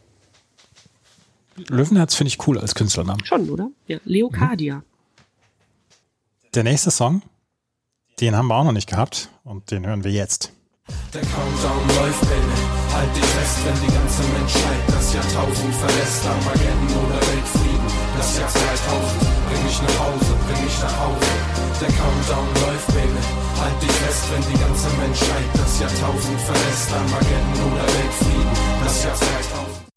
Alexei mit Millennium. Ich habe vorhin ja darüber gesprochen, dass die Aussichten beziehungsweise dass der Sicht auf die die Sicht auf das Jahr, Jahr 2000 nicht so richtig dolle war. Und das habe ich auch ein bisschen auf diesen Song äh, bezogen. Und der Countdown läuft Baby halte ich fest, wenn die ganze Menschheit das Jahrtausend verlässt, Armageddon oder Weltfrieden, das Jahr 2000 bring mich nach Hause, bring mich nach Hause, der Countdown läuft Baby. Alexei ist eigentlich Alexander Preik, ein deutscher Rapper und DJ, in, äh, an der Westküste Afrikas geboren und in Braunschweig aufgewachsen. Und ähm, er hatte erst den Künstlernamen Alex C., also Alex, A-L-E-K-S, Bindestrich C-E-E, aber das wurde immer als Alexei ausgesprochen, deswegen hat er sich umbenannt in Alexei und er war unter anderem dann auch hatte, hatte Platten rausgebracht mit Hilfe von der Jazzkantine. Über die Jazzkantine haben wir auch schon gesprochen hier. Und war eigentlich erst bei einer Metal-Crossover-Band und hat sich dann an, ja, so inspiriert von Yo MTV Raps. Die Älteren werden sich erinnern, auf MTV, hat er sich dann dem Freestyle-Rap zugewandt und ähm, 95 erschien das erste Soloalbum Alexei und 98 erfolgte dann das nächste Album, das wieder, wiederum von Mithilfe, unter Mithilfe von Leuten aus der Jazzkantine, äh, Jazzkantine und des Rappers Cappuccino und das äh, Album hieß Mikrokosmos. Das war 2000 dann, oder 99 und 2000 dann in den Charts. Ende Oktober 1999 kam Millennium, der Countdown läuft, in die Charts auf Platz 12, in den deutschen Charts auf Platz 41, in den österreichischen Charts. Das war Alexei mit Millennium. Zwei Songs haben wir noch. Die wollen wir natürlich auch noch besprechen, oder? Oli P. hattest du noch, ne? Ich habe äh, Titel 19 Oli P. Wir bleiben beim Rap, beim deutschen Rap und da muss, kann man sich ein Lachen nicht verkneifen. Sag nicht, was du willst, sag mir, was ich hören will. Sag mir, dass ich ein Teil aus deinem Leben bin, dass ich dir fehle, dein Gewissen quäle. Bereit dem ein Ende. Bereit dem ein Ende. I wish, I wish I could take your fears away. Your loving hand is tearing us apart. Komm zurück zu mir. I wish I Das ist der längste Teil jetzt von, von den Songs, die wir angespielt haben. Ja, das hast du so ausgesucht. Ehre, wem Ehre gebührt, Oli Genau, P. Oli P. Ähm, wir haben ja vorhin über den Rapper-Beef, Rapper-Streit zwischen Tupac und Notorious B.I.G. gesprochen, der tödlich ausging. In Deutschland hatten wir einen ähnlichen Streit, den haben wir in den Brauwitz besprochen, zwischen Thomas D. und Oli P., den beiden Vorzeigerappern äh, hierzulande. Und ähm, ja, es ist, es ist so, dass ähm, Oli P. mal wieder dabei ist mit einem Titel, in dem auch die Sängerin Tina Frank den Refrain singt, wie auch zuvor bei Flugzeuge im Bauch. Diesmal ist es kein Coversong. Flugzeug im Bauch ist natürlich von Herbert Grönemeyer gecovert. I Wish wurde von Florian Fackler und Marco Spürgin geschrieben.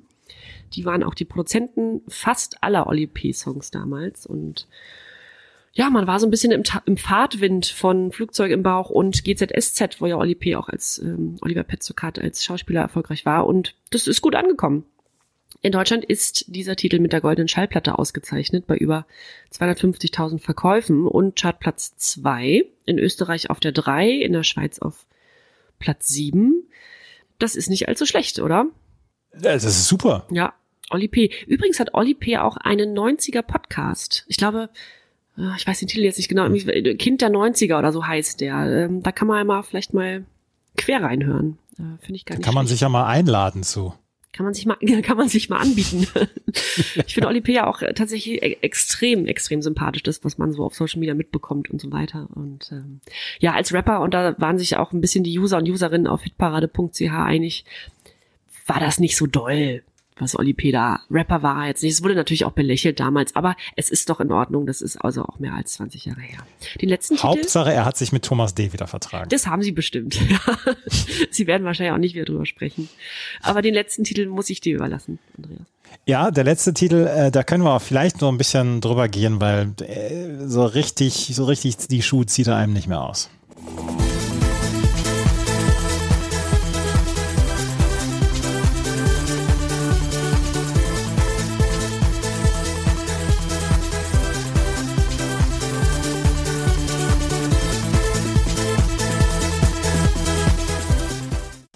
Dune mit Dark Side of the Moon. Wer da jetzt in irgendeiner Weise eine Pink Floyd Coverversion hinter vermutet, der äh, muss wird enttäuscht werden, weil das ist alles nur kein kein kein Pink Floyd Cover. Ähm, Dune, über die haben wir sehr häufig schon gesprochen. Äh, angefangen mit dem Techno, mit Hardcore Vibes, Are You Ready to Fly? Dann haben sie diese Coverversionen gehabt mit Who Wants to Live Forever, Nothing Compares to You und so weiter. Dann hatten sie sich zwischendurch getrennt von ihrer Sängerin und dann kam die Sängerin aber wieder zurück, Vanessa Verena von Strenge. Und ähm, da haben sie mit dieser Verena von Strenge haben sie die Single Dark Side of the Moon gebracht und die ist nochmal auf Platz 49 in die deutschen Charts eingestiegen. Drei Wochen war sie dort und deswegen ab 2000 war nicht mehr so richtig viel los. Dune wird jetzt noch genutzt ähm, von Oliver Froning, ähm, der heutzutage noch dieses Pseudonym nutzt. Ansonsten ist Dune, ich glaube, jetzt liegt es hinter uns. Wenn wir das neue Jahrtausend bestreiten, dann wird auch Dune hinter uns liegen. Dark Side of the Moon. Damit beschließen wir die The Hits 1999. Und ich finde, das Jahr 1999 hatte musiktechnisch eine ganze Menge zu bieten. Äh, Wahnsinn. Wir hatten ja diese, die Bravoz 25, die die bestverkaufte aller Zeiten war, äh, die wir an zwei Folgen besprochen haben. Die allein schon hat ja mördermäßig was hergegeben. Es war wirklich ein tolles Jahr. Ja, ein sehr, sehr, sehr gutes Jahr war es, 1999. Wir werden gleich über unsere Lieblingssongs von 1999 sprechen und, und über unser Guilty Pleasure von 1999. Schnallt euch an. Das alles gleich hier bei meinmusikpodcast.de und na Bravo, dem offiziellen Bravo Hits Podcast.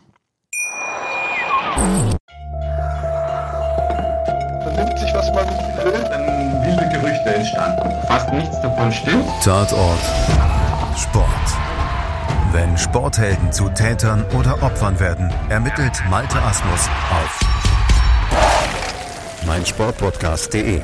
Folge dem True Crime Podcast, denn manchmal ist Sport tatsächlich Mord. Nicht nur für Sportfans. Wir haben in den ersten Ausgaben von, Platz, von Bravo Hits 24 bis Bravo Hits 27 schon über schlecht gealterte Songs gesprochen. Das wollen wir heute nicht. Die The Hits ist immer so ein bisschen eine Feierausgabe von unserem Podcast und deswegen sprechen wir heute nur über unsere Lieblingssongs von 1999. Und wir fangen an mit Jennys Lieblingssongs aus dem Jahr 1999.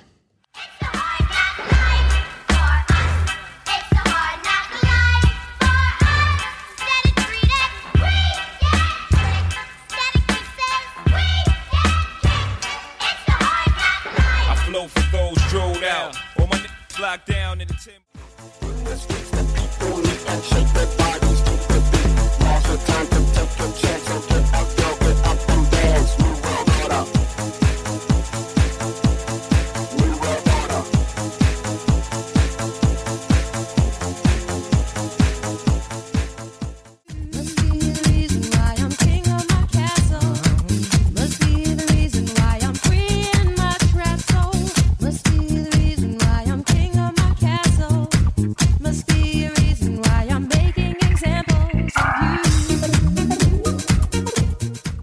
Wenn ich eine Vorstellung so richtig im Kopf habe, dann, dass du am Rande einer Tanzfläche stehst, ein Getränk in der Hand hast und sobald dieser Song kommt, du das Getränk aus der Hand legst, beziehungsweise jemanden gibst und dann auf die Tanzfläche stürmst.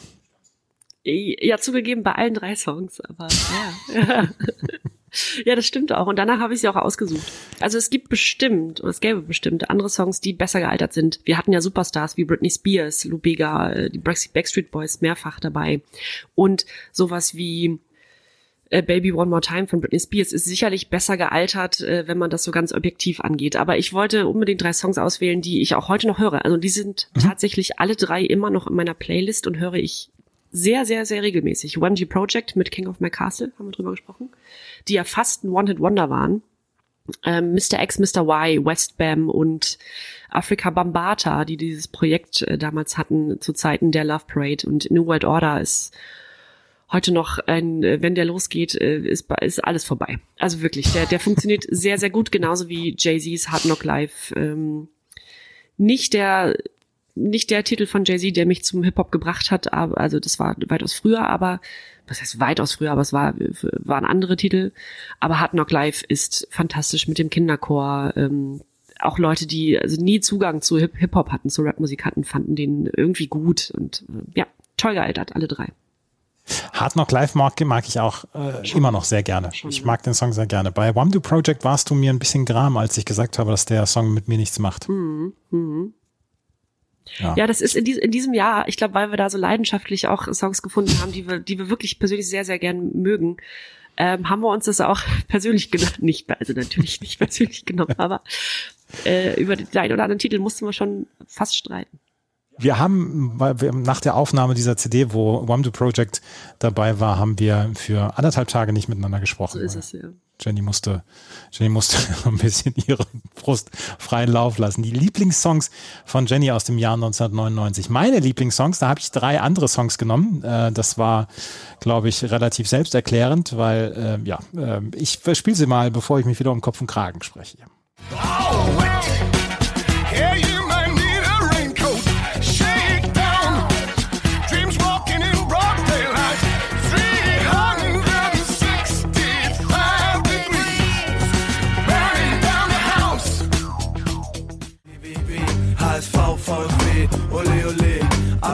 ABC, DHF und OMD, TM3, A und O und AEG, TUI, UVA und UVB, THC, NOCB ist was ich dreh.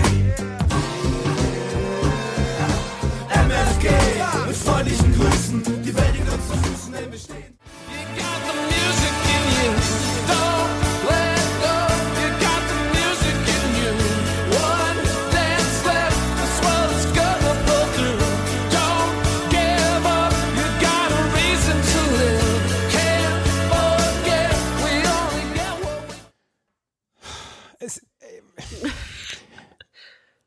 glaube, das war dann eher jetzt das Herkömmliche, was man von mir erwartet, oder? Ja, aber du würdest doch auch behaupten, dass du alle drei noch hörst, gerne hörst. Absolut, absolut. You Get What You Give von den New Radicals ist heute noch, ist heute noch so gut anhörbar wie vor 23 Jahren. Also das ist nach wie vor ein Spitzensong und vielleicht ist es auch ganz gut, dass es die New Radicals nach dieser CD und nach dieser Veröffentlichung dann nicht mehr gab, weil so bleibt, so ist wirklich etwas Bleibendes entstanden und dieser Song ist keine Sekunde gealtert und macht nach wie vor ganz, ganz großen Spaß und jedes Mal, wenn ich ihn höre, lächle ich, weil das ist, ja, äh, brillant komponiert, brillanter Song. Insgesamt passt an diesem Song alles, alles. Richtig gut, ja. Ne? MFG Fanta 4, mein Lieblingssong von, von den Fantastischen Vier, habe ich glaube ich schon mal gesagt, äh, zusammen mit äh, Tag am Meer. Und äh, auch der Song ist bis heute nicht gealtert, nicht, nicht schlecht gealtert und ich wollte unbedingt nochmal HSV, VfB, Ole Ole mit reinbringen. Ne? Und ähm, Burning Down the House von Tom Jones und den Cardigans und das ist halt, das ist halt der, also der, der Song ist halt cool as, as fuck. Aha. Auch die Kombination, also heute weiß man ja, weil das ja auch ein sehr erfolgreicher Titel war, Cardigans, äh, äh, Tom, äh, Tom Hanks, wollte ich gerade, Tom Jones. ähm, diese Kombination, dass es die gab, weiß man ja, die, die führt man im Kopf wieder zusammen, weil es dieses Lied gab. Aber vor dem Lied hätte man jetzt nicht unbedingt gedacht, dass die es nochmal zusammen schaffen. Nee, hätte man nicht gedacht. Und die Cardigans hatten ja zu diesem Zeitpunkt auch schon eine relativ coole Karriere und ähm, ich mochte die Cardigans eigentlich immer, weil das war äh, schöner Pop, Ja. den sie gespielt haben. Und Tom Jones äh, hatte zu diesem Zeitpunkt dann ja auch, ja, mit dieser, mit diesem Coveralbum hatte er dann ja auch eine neue Welle und eine neue Stufe der Coolness erreicht. Und diese Stimme ist nach wie vor überragend. Überragend. Tom Jones, ich hoffe, es geht dir gut. Wir haben in jeder unserer, in jedem unserer Podcasts haben wir einen Guilty Pleasure gewählt. Wir haben auch in jedem unserer Podcasts von 24 bis 27 ein Guilty Pleasure gewählt.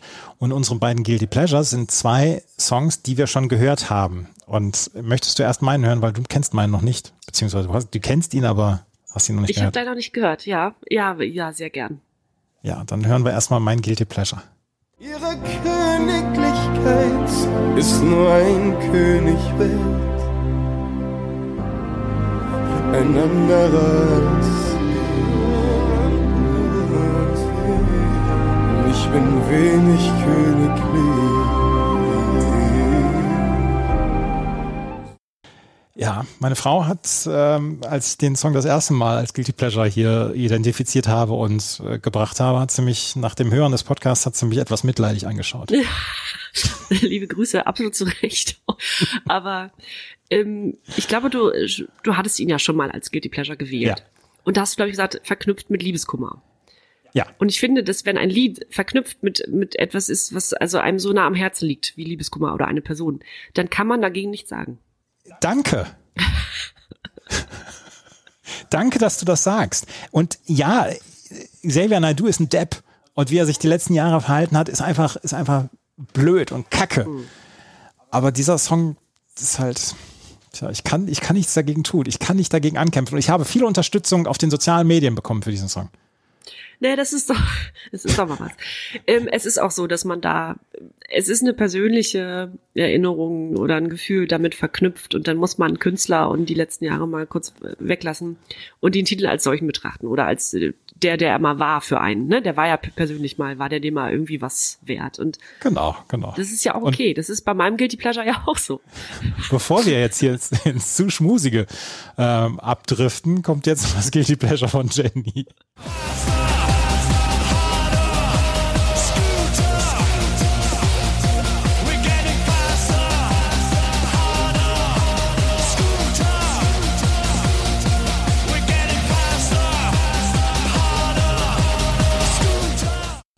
Xavier Nadu und Scooter hintereinander, das traut sich keine Radiostation.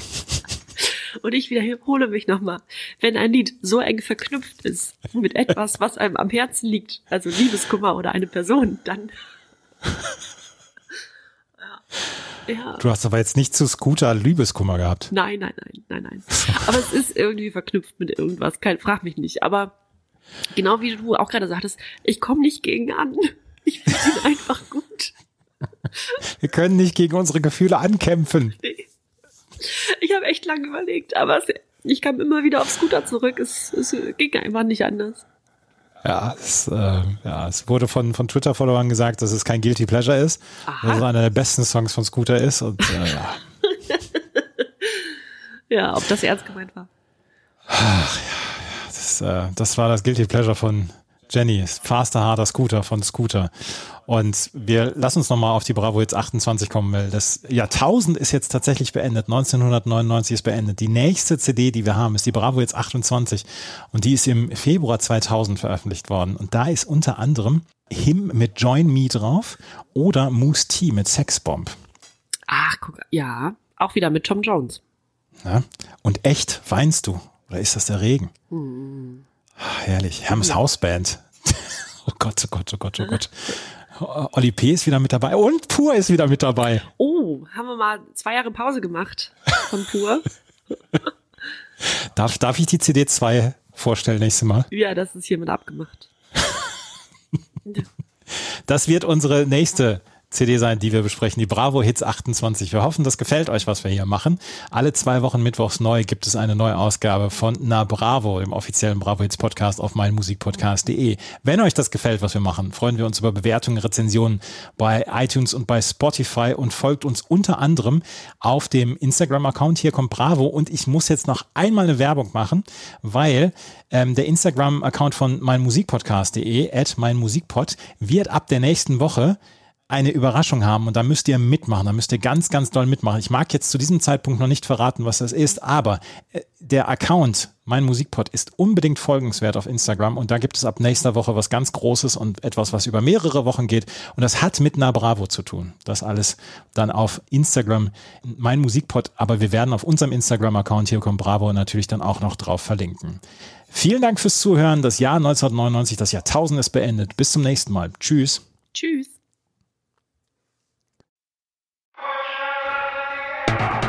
1992. Ein Mythos wird geboren. Na Bravo. der offizielle Bravo Hits Podcast auf meinmusikpodcast.de. Viel Spaß auf der Reise mit Jenny Wu und Andreas Thies.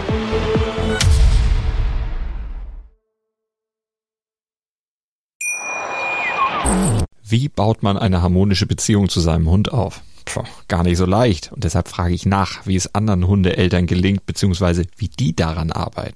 Bei Iswas Dog reden wir dann drüber. Alle 14 Tage neu mit mir, Malte Asmus und unserer Expertin für eine harmonische Mensch-Hund-Beziehung, Melanie Lippisch. Ist was, Dog? Mit Malte Asmus. Überall, wo es Podcasts gibt.